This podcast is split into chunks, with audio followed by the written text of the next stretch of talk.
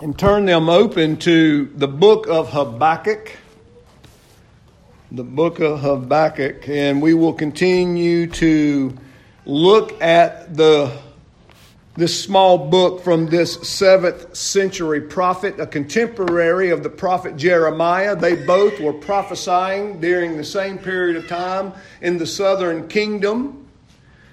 Jeremiah focuses, seems to focus on the first table of God's law and how God's people have violated that first table of the law. You know, those first four commandments. Habakkuk seems to focus on the second half of those commandments and bring out the violence and the injustice that he is witnessing and both the first table of the law and the second table of the law are displeasing in God's sight. And it's interesting, beloved, and we should never miss this point. Men that do not honor God and respect God will not be men who typically honor other men. You got to remember that. There's a correlation between men who hate God and men who hate people.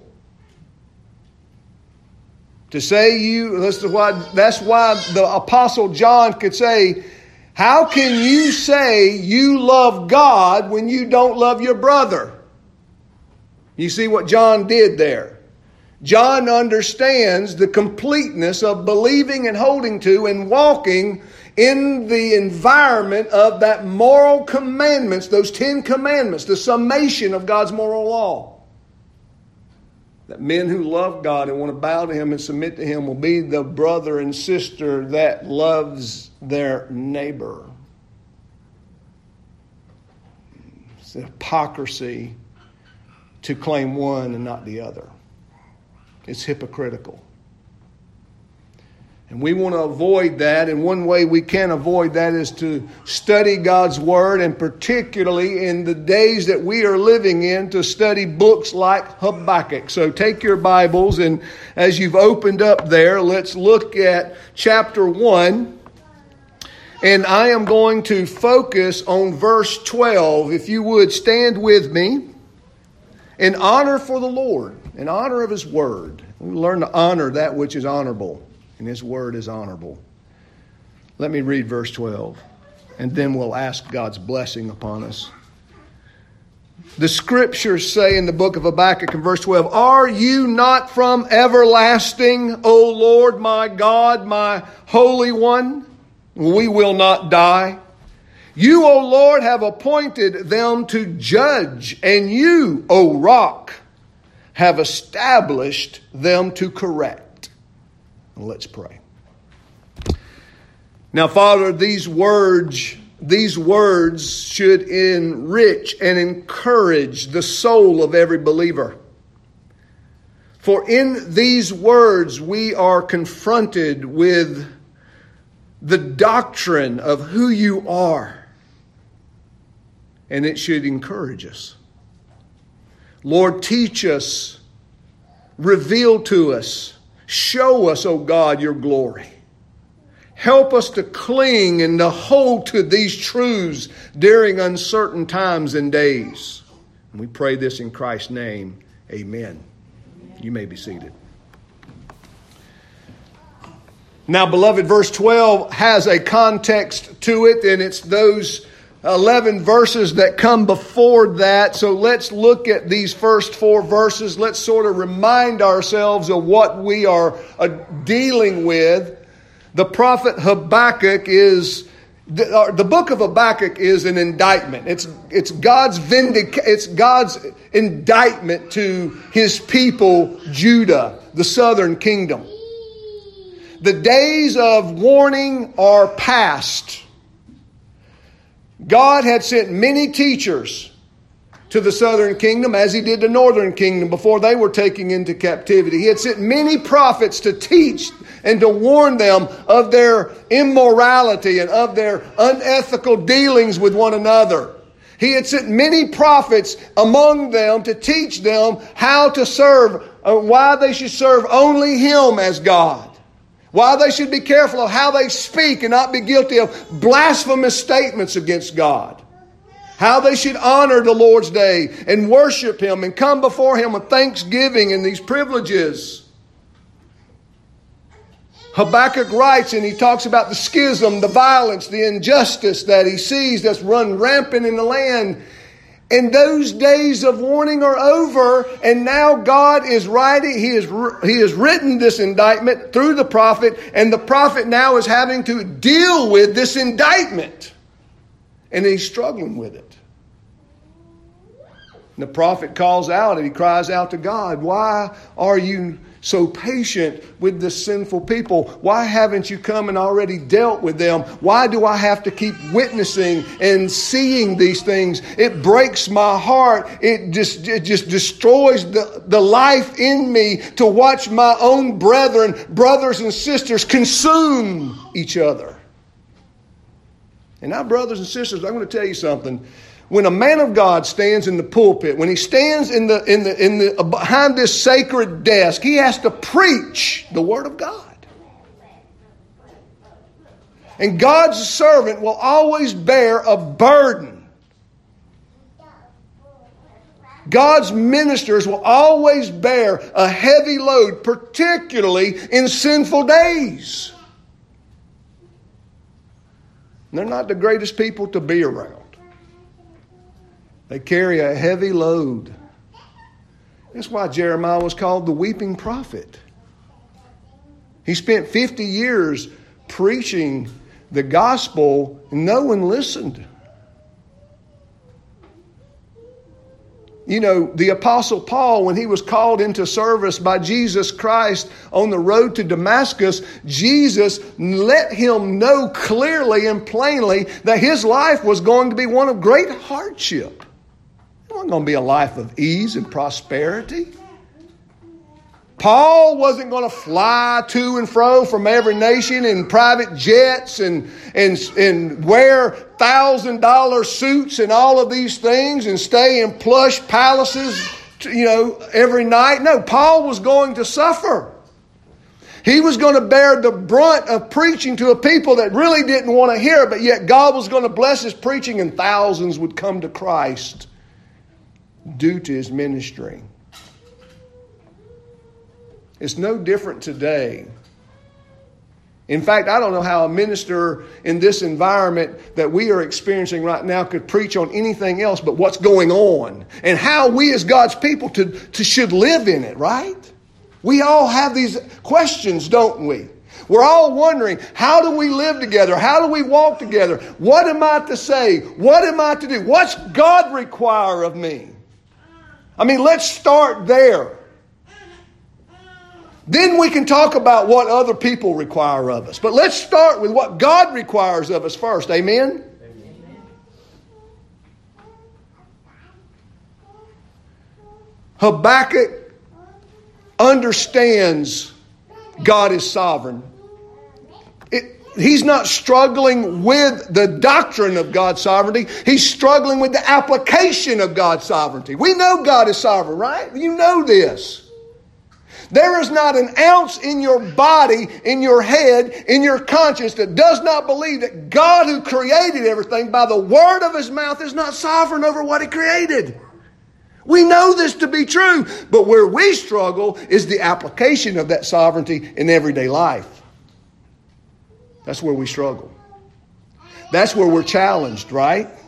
That's where Habakkuk is being challenged. Lord, I know you're almighty, all powerful, all sovereign. I know you're all wise. But but the but but the Chaldeans? Babylonians? Do you know how mean they are?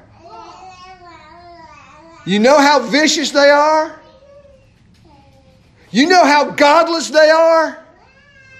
Of course, he's not saying that thinking God doesn't know. He's, he's, what is he doing? He's burdening, he's unburdening his chest. He's unburdening his heart. Lord, help me with these things. We should never question God's wisdom. We should never question whether or not God is righteous in all of his dealings with men. We should never question those things. And when we do, we have sinned. When we, when we question God's wisdom, when we question His righteousness, when we question His, His actions of what He calls just, brothers and sisters, listen, you sin against God. And you have to repent of it. Do not look in the mirror and justify yourself by saying, well, I mean, what else could I have done? Well, first of all, you could have studied Holy Scripture and conformed your thinking to that. No excuse. I'm not giving anybody a way out here this morning. You've got Bibles on your phones, you got Bibles on your iPads, you got Bibles on your computer, you got Bibles in your laps, on your calendars, on your refrigerators, and you don't know your Bible. We are a nation that's full of the Word of God, yet we don't know the Word of God. And God is teaching us that. He's showing us we don't know Scripture. Because we are being led by the mob. We are being led by the emotionalism. We're being led down all these different avenues and ideologies and little gods without first asking the question what does God say about this in His holy word?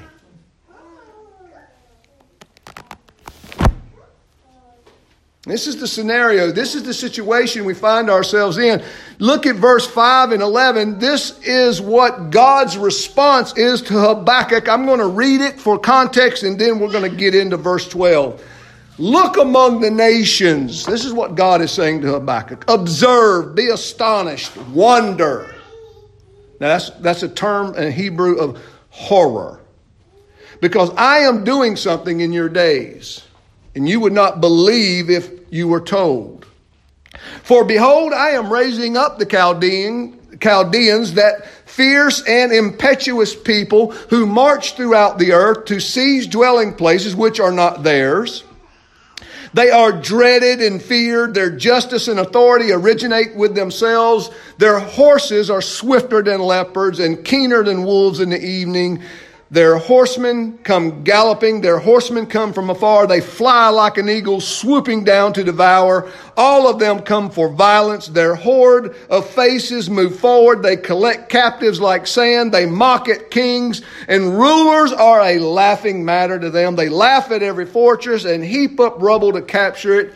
And then they will sweep through the, they will sweep through like the wind and pass on, and they will be held guilty they whose strength is their God. We see in these verses a perfect description of humanism, secularism.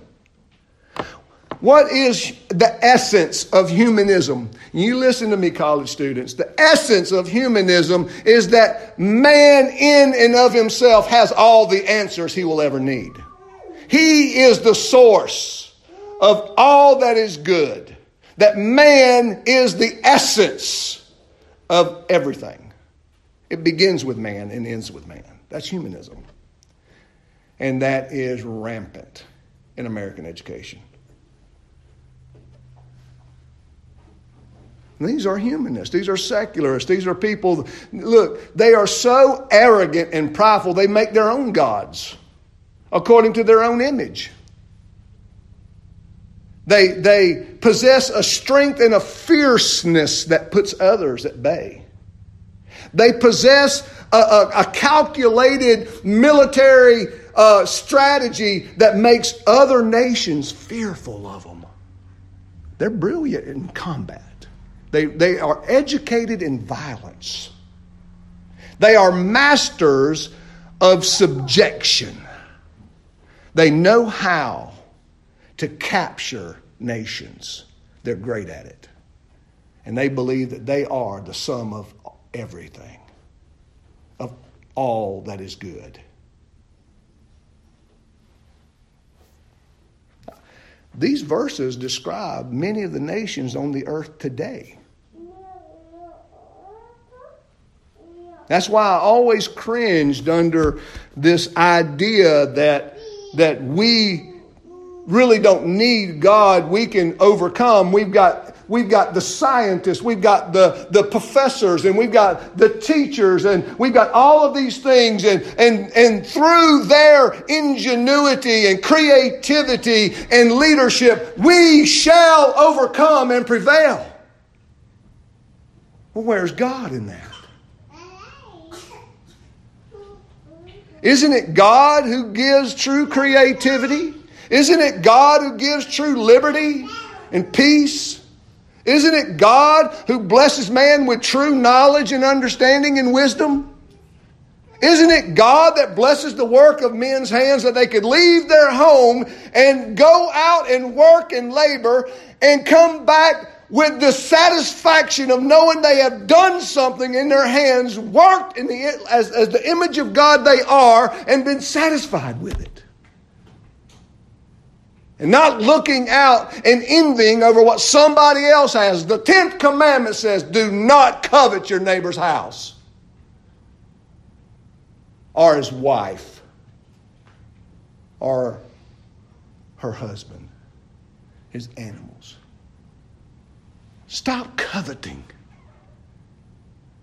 Stop being concerned about what others think and focus on what God thinks.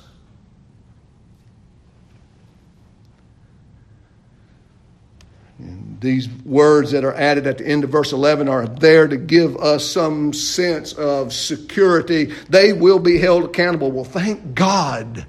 The, thank God, right? As a believer, the guilty will be held accountable. Now, when? That's in God's timing, right?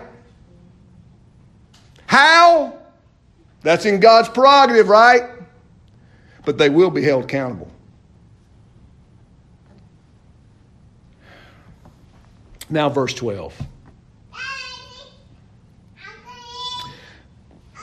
Verse 12 is an interesting verse, and I've decided to focus solely on verse 12 this morning because I see it as a pivotal, a pivotal verse and, and to help us sort of encapsulate what we what has come before and what we're about to get into.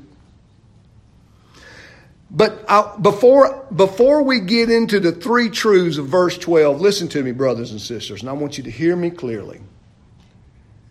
Just as Habakkuk was dealing with the three breakdowns, or the three institutional breakdowns that had caused God to rise up in judgment the breakdown of the family,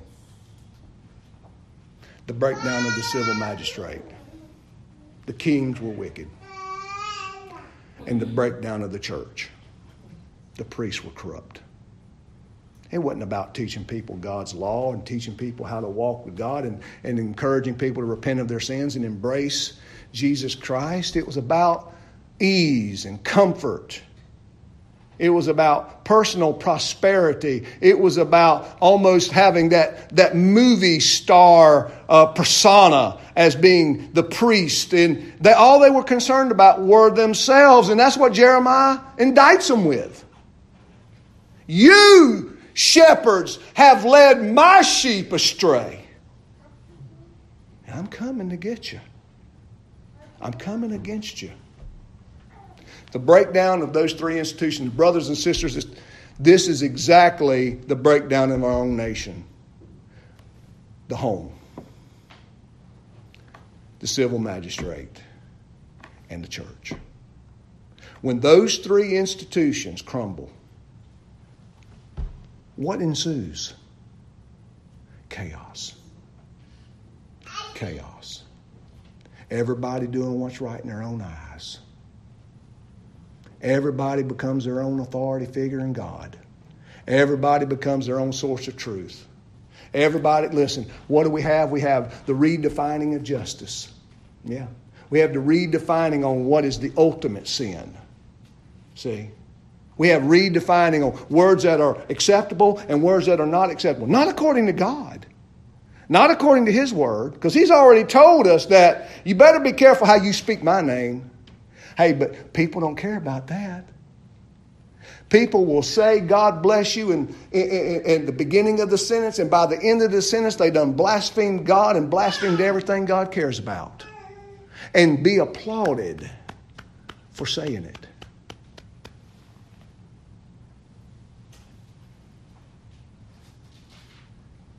That's a breakdown of the church. If the church of Jesus Christ is to be salt and light, what happens when that light is covered over? What happens when men in darkness cannot see the light to guide them? They're lost. What happens when families who are searching for answers cannot find the light? They grope in darkness. They stumble over themselves. They fall over themselves. Let me give you an example of what I mean by what it means to grope. You know, groping in darkness is a very vicious kind of imagery. Now, I want you to understand if you ever been in a place so dark you could not see your hand in front of your face, scary. I was in a cave. One of the largest cave systems in the nation is down in South Georgia some friends, me and some friends of mine decided to go down and explore this cave. And it's a cave system. It's one of some of the largest bat environment in actually can see it from a satellite from outer space. And we were down in these caves, and these caves change when it rains. It, sand fills up some some of these uh, accesses and uh, holes in the ground, and it uncovers others. Well, we got down into this cave system, and there was a big lake down there. And we heard something. Now it's it's pitch black. I'm talking about I'm talking about scary black. You cannot you could have somebody right here and you could not see them. And we heard somebody go, Help. Help. And we said, whoa, whoa, whoa, whoa. Do you hear that? And we, I, I hear somebody. We started making our way over there, and there was two guys that had been left down there. They were with some other people, and they were drinking. And they got down in that cave, and they got lost and they run out of flashlights. And when I shined the light on them, they were clawed up, bleeding, clothes ripped almost off of them, where they had been falling off of these cliffs that are down underground, falling into the water. They couldn't see. You are groping. You, you, you, I want you to understand the life threatening situation they were in. And by God's grace, we happened to come upon them. The problem was there was no car outside the entrance. Their friends left them, left them for good. That's a whole nother story. But, brothers and sisters, what I'm telling you about, where there's no light, there's only groping in darkness.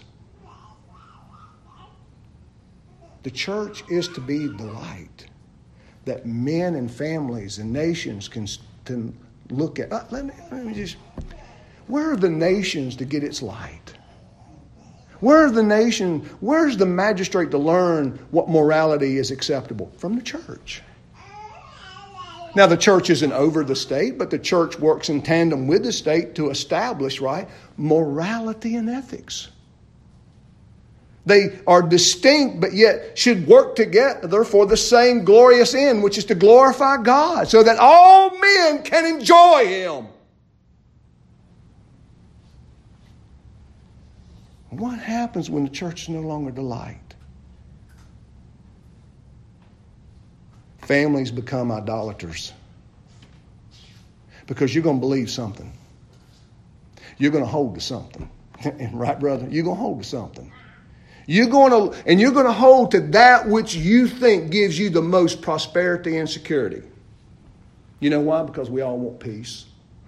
We all want to be prosperous. And I don't mean, I'm not talking about Bill Gates wealthy. I'm talking about we all want to see the fruit of our hands bear some type of, of satisfaction, right? That we can have a level of living that bears out the level of our commitment and hard work. Is there anything wrong with that? No. When God created everything, what did He say? It's good. And when He created man on the last day, He said, It's very good. And there's nothing wrong with laboring and thinking, you know what? This is good by God's strength and grace. Look what He's allowed me to accomplish by the labor of my mind and my hands. I'm satisfied. Because not all wealth is money.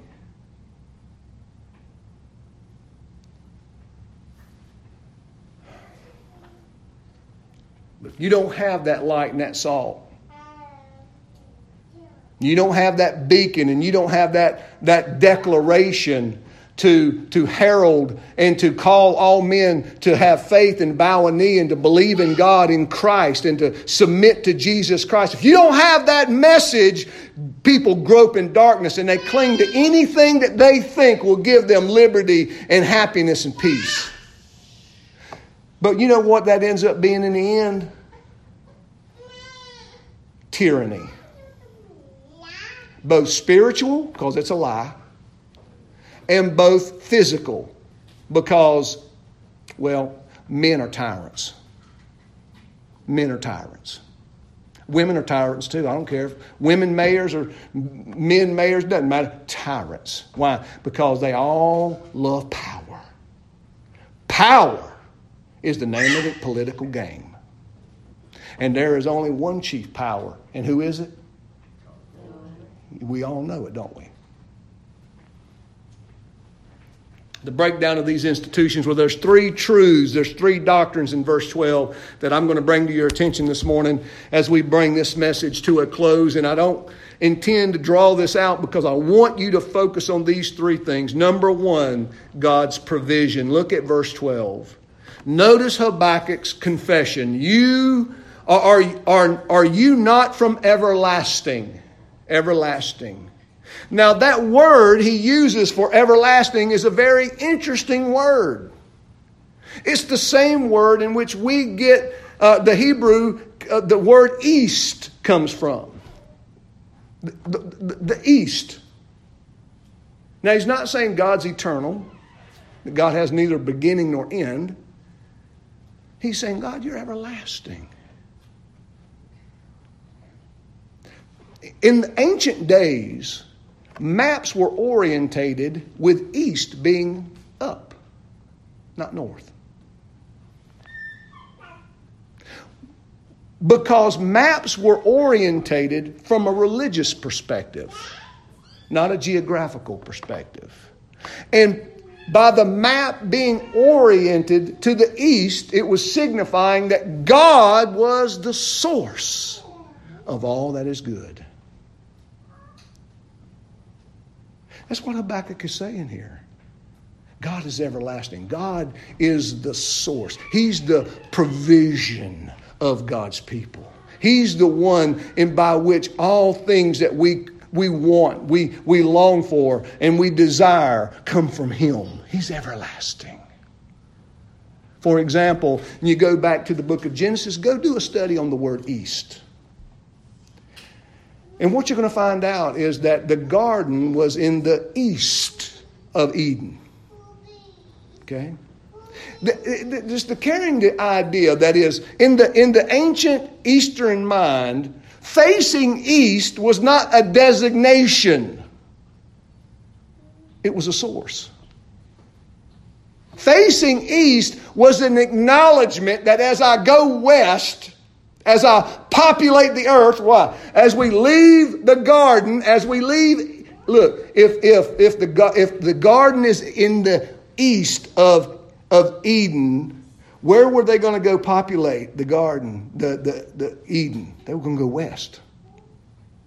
Well, being east is a signification that the source of all that I'm going to use to bring this into conformity to the Creator who created it is in the east. And I go west, recognize, sort of like walking backwards. It's a strange concept to us.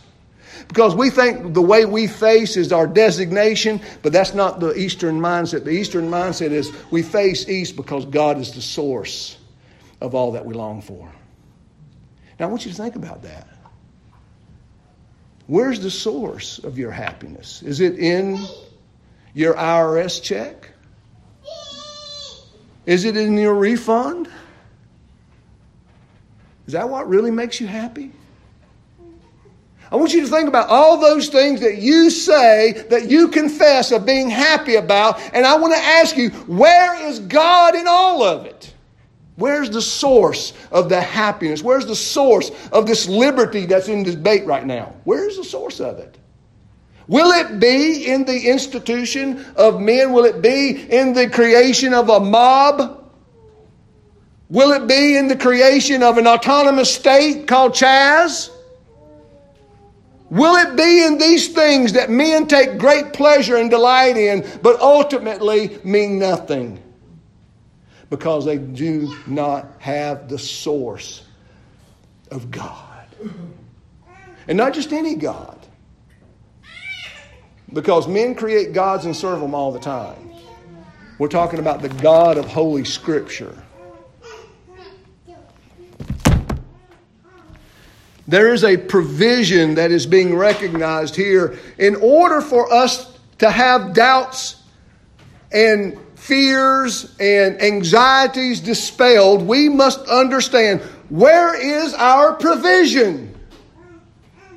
It's in God. And that's what the confession here. You are you not from everlasting? Are you not the God who provides all things we need? He's talking about the righteous. Are you not the one who is the great provider? We have a you know many psalms, right, that speak to this, but the most famous of all the psalms of provision is Psalm 23. Right? Let's put our eyes on Psalm 23 quickly. Because there's a connection that I'll, I think you'll see it when we read it.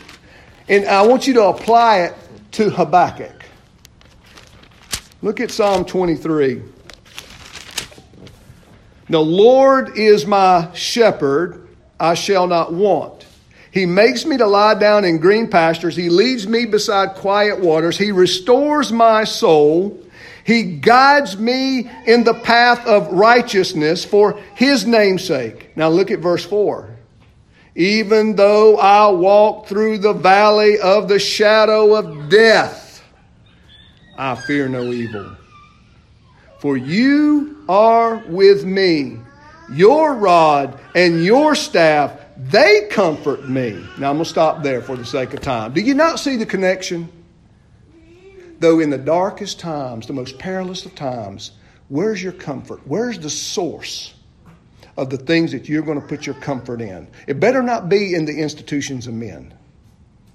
It better not be that. It better be in God who is everlasting, the God of the East. He's, he, think about the sun rising up in the east. That's the picture. Sun rising up in the east and gets to the to the pinnacle of the day and the bright and shining, the zenith of that, that the, the sun. And it, where does it sit? In the west. And that's the that's the whole what we have this provision of God who's giving us the strength of our hands. He's given us the clarity and discernment of our minds to, to work these things out. He's guiding our paths. He's he's making even our enemies be at peace with us when we walk with him. Amen. And the destination is the West, never forsaking the East. So we have this to dispel our doubts and fears. He, the prophet certainly reminds us that we are not to forsake God, that He alone is. There are no other gods, brothers and sisters. There's no other source. There's no other source of liberty, life, happiness. There's no other source of justice. If God doesn't tell us what justice is, how would we know? How would we know? When men create for themselves their own justice, it'll be nothing but cruel mercy. And that's what Scripture calls the mercy of the tyrants. cruel.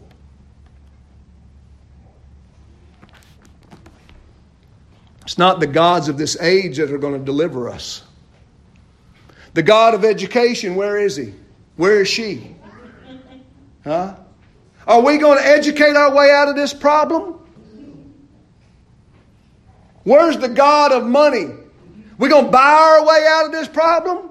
Are we going to dish out enough money to pacify everybody and just be at peace? Are we going to be able to buy our peace, brothers? No.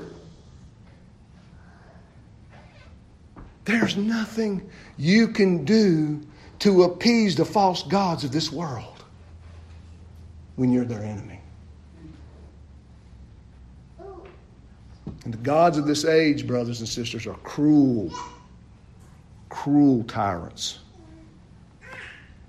To dispel this fear, the discouragement, the doubt during these times, we must remind ourselves who is the true source of all life, liberty, and peace and prosperity. Our God is everlasting, the prophet says. Secondly, the prophet brings up our protection. Look at verse 12 again. He says, O Lord, my God, my Holy One, we will not die. Only God, the Lord, Jehovah, or Jehovah, or El, Elohim, the God of power. He's the God who protects us. He's the one who is watching over us. He's the one who guards our homes at night. Keeps your foot from stumbling. We all know locks only go so far with criminals. If somebody's determined to harm you, I promise you, they're going to harm you if they're determined. And only God can protect you. Why? Because God frustrates them.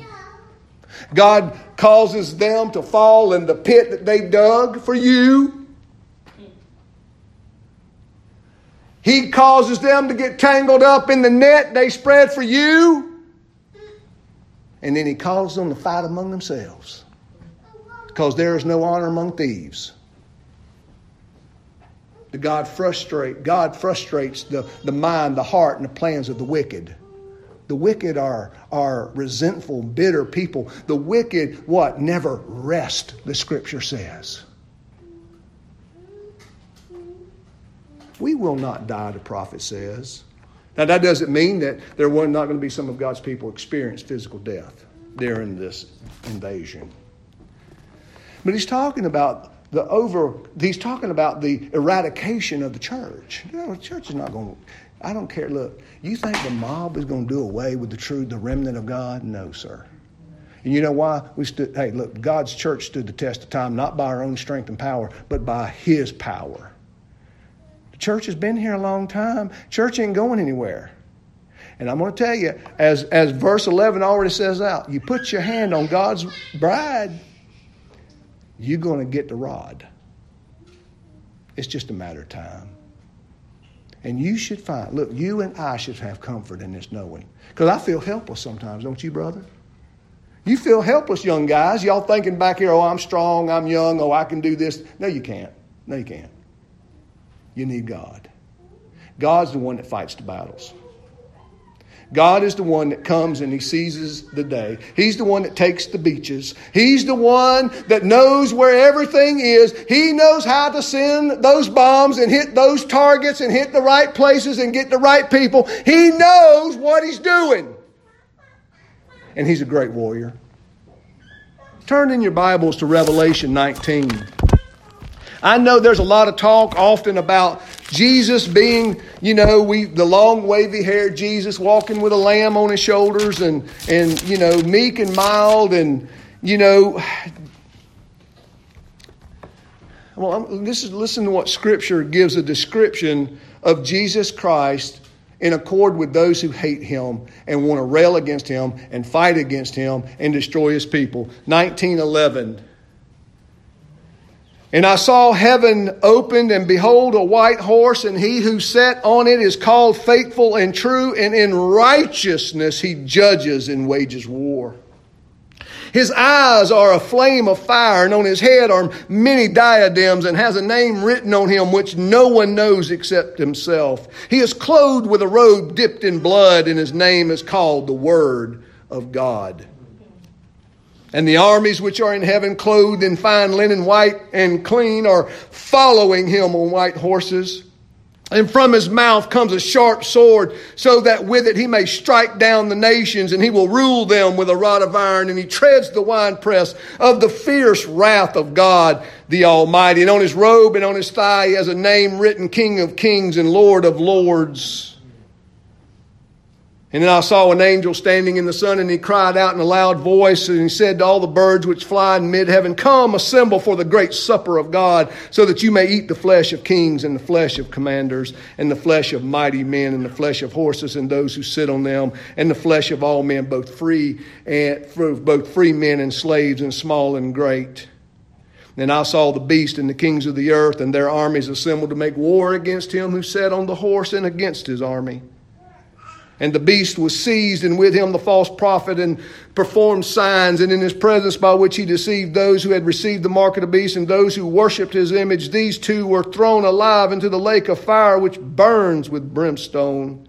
And the rest were killed with the sword which came from his mouth. And of him who sat on the horse, and all the birds were filled with their flesh. And I was, his brothers and sisters, that's the picture of a victorious Christ coming to wage war with those who hate him, and he will win. Now, we need to understand this. The battles that rage around us are spiritual battles. The Apostle Paul taught us this when he said, Listen, we wrestle not against flesh and blood, but against principalities, powers, and rulers that are, you know, of this age. Calvin said this about that in his commentary on Habakkuk. He said, Satan loves to make men, or, uh, let me paraphrase it this way Satan loves to convince men that they can rail against God and win. And then he says, insane. Insane. Men can, look, they convinced that they can rail against true justice and win. That they can, because you know what's going to come back on them? Hey, the mob always devours itself. The mob will always devour itself.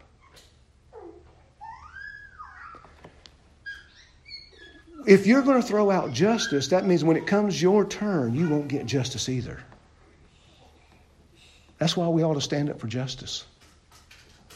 True justice. Because none of us want to be the victims of injustice. Right?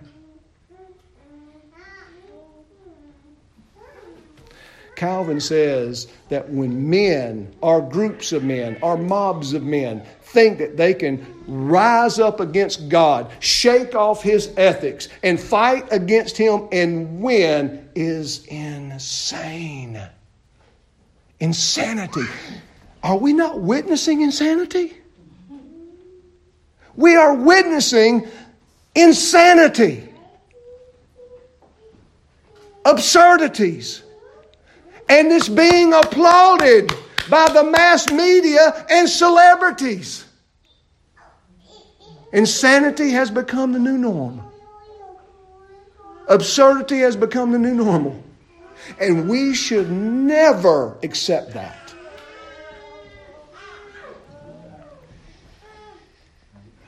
God's protection brothers and sisters, I think about, I mean, Deuteronomy 8. You can think of all these other passages of Scripture. Psalm 2.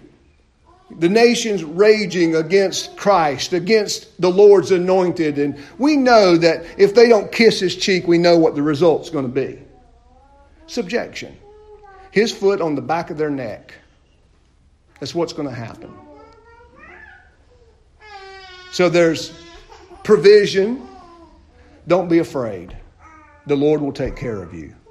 That's a promise. Secondly, protection. That's a promise. The Lord is going to take care of you. Now, that doesn't mean you're not going to suffer physical harm. What, it means is the Lord's going to preserve His church, and we ought to be glad with that. We ought to be thankful for that. I mean, none of us want to suffer. But if we know we have a higher purpose, sure makes it easier. That if my life, listen, how many of your lives are worth the Lord's glory? I, the Lord's glory, listen, is, is my income more, is worth more than God's glory? His name? Is it my life? Is it my family? What, what is it that we are not willing to give up? And that is sacrifice. That is, we're going to hold true to the truth no matter what the repercussions may be because God's glory is worth more than any of these things. And until we have that mindset, brothers and sisters, we're going to get spanking. We're going to get a spanking because the Lord's going to teach us how glorious He really is. Because He's going to withdraw His graces and He's going to say, Have at it. And you're going to see just how good I am. Because I'll turn you over to the moms. And the whole time, I've been begging you to listen, begging you to conform begging you to worship me in spirit and truth, begging you to walk in my paths. Thirdly, preservation.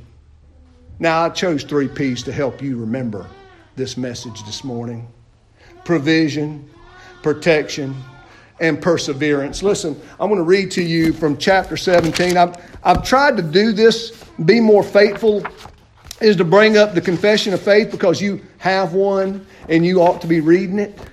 But uh, I'm going to read to you the last paragraph on chapter 17 on the perseverance of the saints. Chapter 17, uh, paragraph 3, listen to these words. Nevertheless, they, that is, the righteous, the, the faithful, they may, through the temptations of Satan and the world, the prevalency of corruption remaining in them, and the neglect of the means of their preservation fall into grievous sins and for a time continue therein, whereby they incur God's displeasure. Listen, incur God's displeasure. Grieve His Holy Spirit. Come to be deprived of some measure of their graces and comforts. Why? That's what sin does. Takes those things away. Have their hearts hardened, their consciences wounded, hurt and scandalize others, and bring temporal judgments upon themselves. That's the righteous. See, we got to be on guard, brothers and sisters, the gods of this age. Because if not, you know what we're going to end up doing? We're going to bow a knee to the gods of this world and not the God of glory. You're going to take a knee, and it won't be to the God of glory. It's going to be to the God of this age. The Lord's our perseverer. Listen, listen. All right, that's a negative. I'm going to read a positive. I don't want to end on a negative. Listen to this. This is paragraph one or paragraph two. This perseverance of the saints depends not upon their own free will, but upon the immutability of the decree of election flowing from the free and unchangeable love of God the Father, upon the efficacy of the merit and intercession of Jesus Christ. Now, what I mean by that is this even though we sin, God doesn't love us less. He's not like we are. You know what I'm saying? He's not like we are. Sometimes we love people better days than others. God's not like that. His love is always perfect every day. And your perseverance won't be, that is, you won't get to heaven and go, I did it. I got here by the skin of my teeth, but I did it. No, sir. When you get to heaven, you're going to go, Thank you, Jesus. Thank you, Jesus because your love never waxed nor waned cold. Your love remained solid and strong, and you held on to me with the bonds of love. And in Christ, you persevered me to the end. Christ is my rock and my salvation. He's the strong foundation that I have been set upon. Who set me on the rock? Who set you on the rock? You didn't put yourself there. God put you there. And He kept you there. That's what the prophet goes on to say, does he not? We will not die. You, O Lord, have appointed them to judge, and you, O rock, have established them to correct. God is our perseverer. And how's God going to persevere his church? Well, first of all, he's going to teach you some lessons. Because you know how you persevere? You got to learn, you got to educate yourself.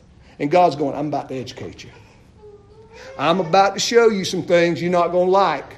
But you know what? You didn't listen on this side, but you're going to listen on this side.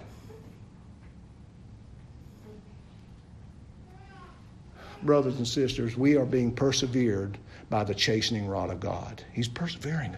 Because you know what? Listen, what if you're allowed to just roll down the tides of cold worship? What if you're allowed to continue in having lip service, but your heart not, not in it? What if God just allows you to continue in your lackadaisical spirituality? You won't make it. But when God brings that fierce teacher, called the mob, called the Chaldeans, called the Babylonians, called anything, what it, whatever it is, he says, I'm now going to teach you. And this lesson is going to preserve you because I'm going to teach you to long for me. I'm going to teach you to hate sin. I'm going to teach you to hate violence. I'm going to teach you to hate injustice. I'm going to teach you to hate prejudice. I'm going to teach you to hate hatred. And I'm going to teach you to love righteousness. I'm going to teach you to love holiness. I'm going to teach you to love justice. And I'm going to teach you to love all men. You know what's interesting to me? And I know I've gone too long. We are making a bunch of to do about nothing. One, look, there's several things that you had nothing to do with. One of them is the color of your skin. Did you order that when you were born? Did you order your family? Did you order your mom and daddy? Did you order your tribe? Did you order your country?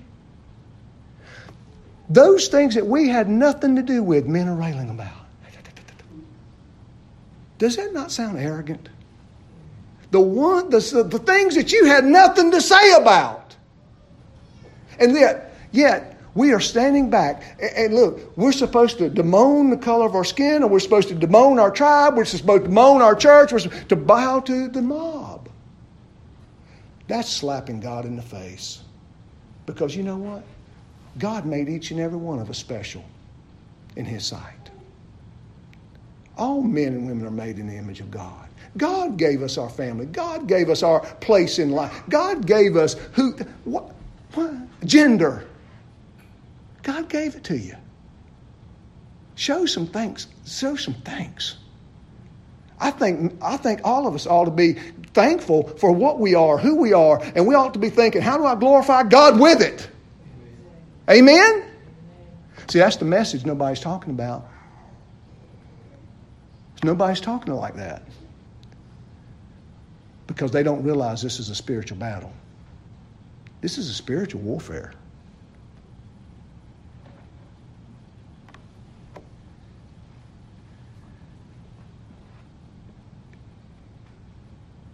The Lord has appointed them to judge.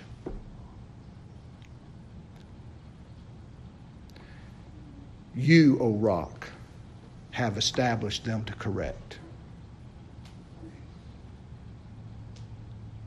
Let's pray.